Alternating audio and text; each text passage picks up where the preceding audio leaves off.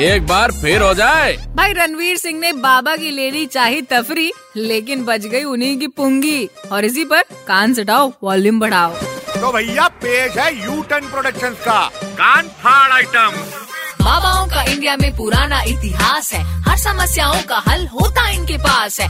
एक बाबा योगा करता, दूसरा करता पिक्चर तीसरे की जब सीडी आई पहुँचा जेल के अंदर। करने से ही होता है, ऐसा बाबा कहते हैं। हर चैनल के स्पॉन्सर बाबा स्टेज पे ही होते हैं। बाजीराव ने सोचा कि जम के लेगा तफरी और बाबा की एंट्री होते, उतरी उसकी चड्डी, भैया, उतरी उसकी चड्डी।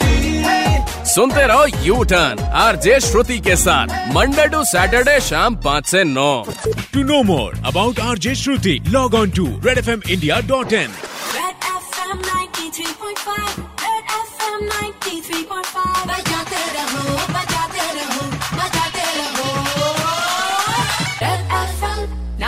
Bye.